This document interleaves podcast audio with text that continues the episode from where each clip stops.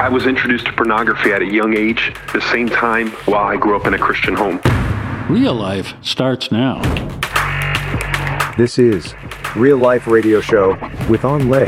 I felt alone. I felt lost. I felt scared. Real stories, I was so desperate in living such a dark and callous life. real people, I was thinking there was no purpose for my life. There's no reason for me to be here. real problems. I told my dad, if you try to take these drugs, I'm gonna kill you. One solution God. Hope is a person, and his name is Jesus. And now your host, Anh Le. Hi, this is Evangelist Anh Le. Welcome to the Real Life Radio Show, where we're going to talk to real people who had real problems but found answers in a real God. Today, we're going to be talking about struggling with porn addiction and how that addiction can negatively affect those who call themselves Christians. Today, we'll have Abraham Lankford, who struggled with porn, unclean thoughts, all at the same time growing up in a Christian family. Now, I often hear people say that they are Christian, but what does being a Christian mean? Is it being a good person, knowing about God, or is it something more than that? Today, Abraham Lankford will be able to shed some light on this subject. Abraham, welcome to the show.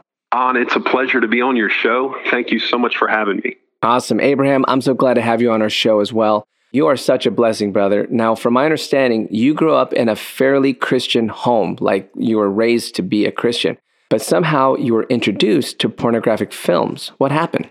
Well, around the age of five years old, I remember distinctly a family member of mine bringing in to my grandmother's trailer a black garbage bag. It was full of movies that he had bought for only a dollar at a yard sale. Wow. My grandmother was a very hard worker. She hardly even watched any television. Oh. And so that day, I remember her emptying the bag and she filled her bookshelf with all the VHS tapes that she had that day.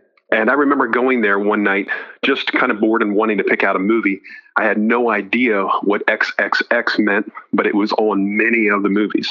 And so I picked that tape up, took it to the front, put it in the VHS player, and my eyes and my mind were exposed for the very first time in my life to hardcore porn. Oh my and from that gosh. moment, I was completely hooked on pornography. How old were you during that time? Just five years old. Oh my gosh. So you're watching XXX. You have no clue. You're just looking for something to watch. And Right. grandma's so busy, she didn't spend the time to really sift through that.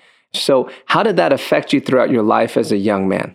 Well, initially, I remember feeling that somebody was always looking. And so I began to hide my guilt and my shame. Hmm. I remember trying to keep my addiction a secret to everybody. And then some things began to happen in my heart where I began to curse and even have violent thoughts at times that would come to my mind. I remember laying in bed at night and I would feel sometimes an evil presence all around me. At times, I would even feel choked and I wouldn't even be able to breathe lying on the bed.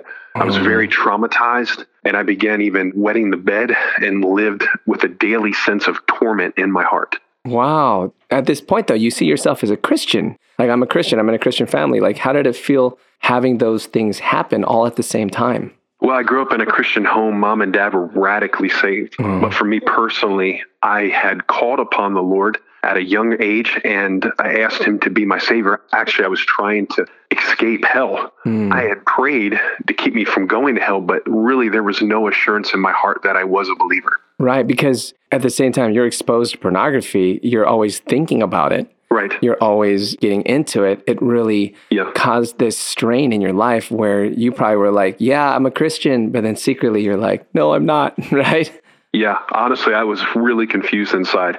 I hmm. prayed to have my sins forgiven, and I did that often, even every night. But I was clearly living a double life. I was living in bondage and under an immense sense of condemnation in my heart. Wow. So basically, when you say that, you mean you were strapped to those thoughts, the pornography, and things like that. So let me ask you a question. You get older and you get married, mm-hmm. you know, but I understand all these thoughts from the past really caused some torment in the first three years of your marriage. Tell us about that.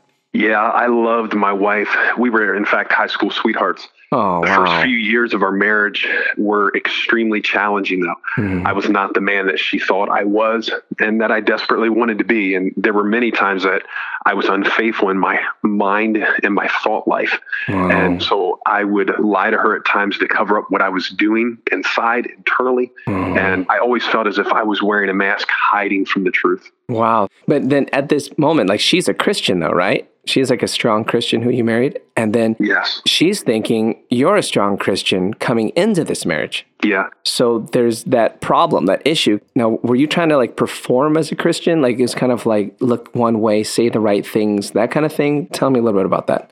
Yeah, exactly. I was trying to conform to a standard set by Christians, and literally I was under condemnation because I could never measure up. Oh man. So you probably even felt that earlier on in your marriage. Like she's like, "What the heck? What's this?" And you're like, "Well, I I'm trying." right? Exactly. I definitely felt that. And at times, you know, she was wondering why it wasn't easier for me to be free. Hmm. But there were seeds of thoughts and things that went in my heart as a young boy that now were coming out Wow. inside of me. And it wasn't as easy as I thought it would be. I needed desperate help at this time in my marriage and in my life personally. Now, did your wife know you were struggling with those kind of impure thoughts and emotions during the marriage? Yes, eventually I told her everything. I wanted to be open with her because not only was I struggling inside in the guilt and shame, but also I didn't want to lie to her. She was precious to me and I wanted to be honest. Initially, when I told her that I had unclean thoughts, she was devastated. She knew that wasn't the person that she had dated and wanted to mm. spend the rest of her life with. Right. And I remember her looking at me one night and just saying, You're not the man that I married. And those words just oh devastated my heart. gosh. Wow. So she was devastated. She said things and it devastated you. So what was a changing point for you and how did that happen? Yeah, I'm so glad you asked. I wanted so bad to be free from sin. There came a point where I was willing to try anything, even if it meant leaving Christianity. Wow. I was so hungry for freedom that I began reading through books of the Bible every day. My appetite was increasing every day just for freedom. Uh, one day I remember falling on my face in the middle of the woods and I cried out to God, God, if you're so powerful, then why can't you change me? And I'll never forget that night that my life was changed. I was actually reading through the book of Romans and I saw that hmm. I was no better than anybody else. Hmm. I knew that I was an unrighteous man, and because of that, I was under the wrath of God. And then I saw something in the scriptures that I had never seen before. It was called the free gift of righteousness. Right. I continued to read the word of God that night until I came to the book of Romans, chapter 5, and I read these words that changed my entire life. And this is what it says it says, For as by one man's disobedience many were made sinners, so also by one man's obedience many would be made righteous. Right. And that night, my eyes were opened by the grace of God. I knew that it took only one man, and that was Adam, our first father, to make me unrighteous because of his original sin. Mm-hmm. And through only one man, Jesus' obedience, I could be made righteous.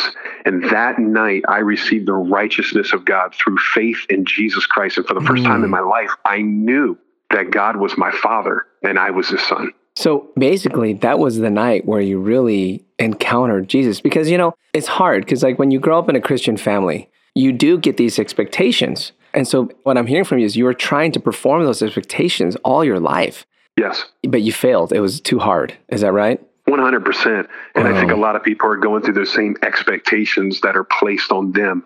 They're trying to conform to a standard that only Jesus met. Wow. So deep inside, though, you would profess and tell people, yeah, I'm, I'm a Christian and I believe all these things.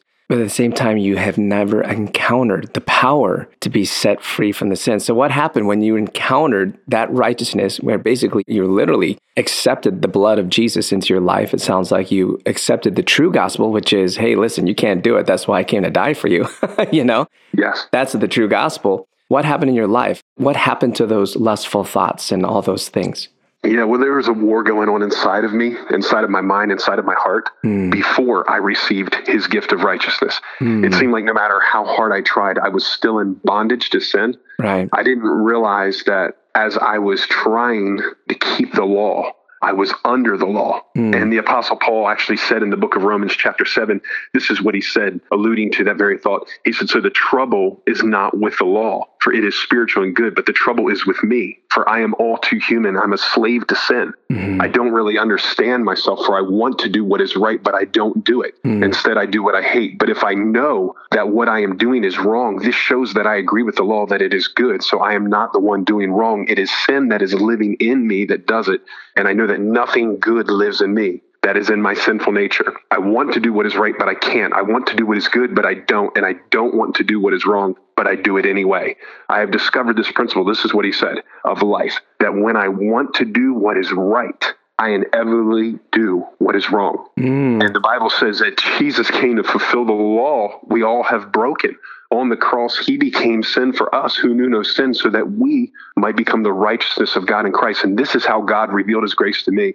He gave me what I didn't deserve, his own son's righteousness. Wow. So basically, instead of trying to do it, you just let God do it through you, is what I'm hearing from you. Is that right? That's exactly right. Yeah, I realized that he had done it on the cross already, and that's exactly what Jesus meant when he said, It is finished. Wow. He did what I could not do. Abraham, I'm so happy that you came on today, and I'm confident that God has an incredible journey for you in your life. You will impact others in the process. Abraham, thanks so much for coming on to the show.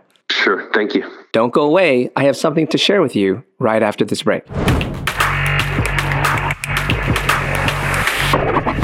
My friends, this is Evangelist Anh Le, and I have a huge heart to study how Jesus is working in people's lives today and how he can change the lives of so many more. Will you partner with me to get this show on another radio station in a different state?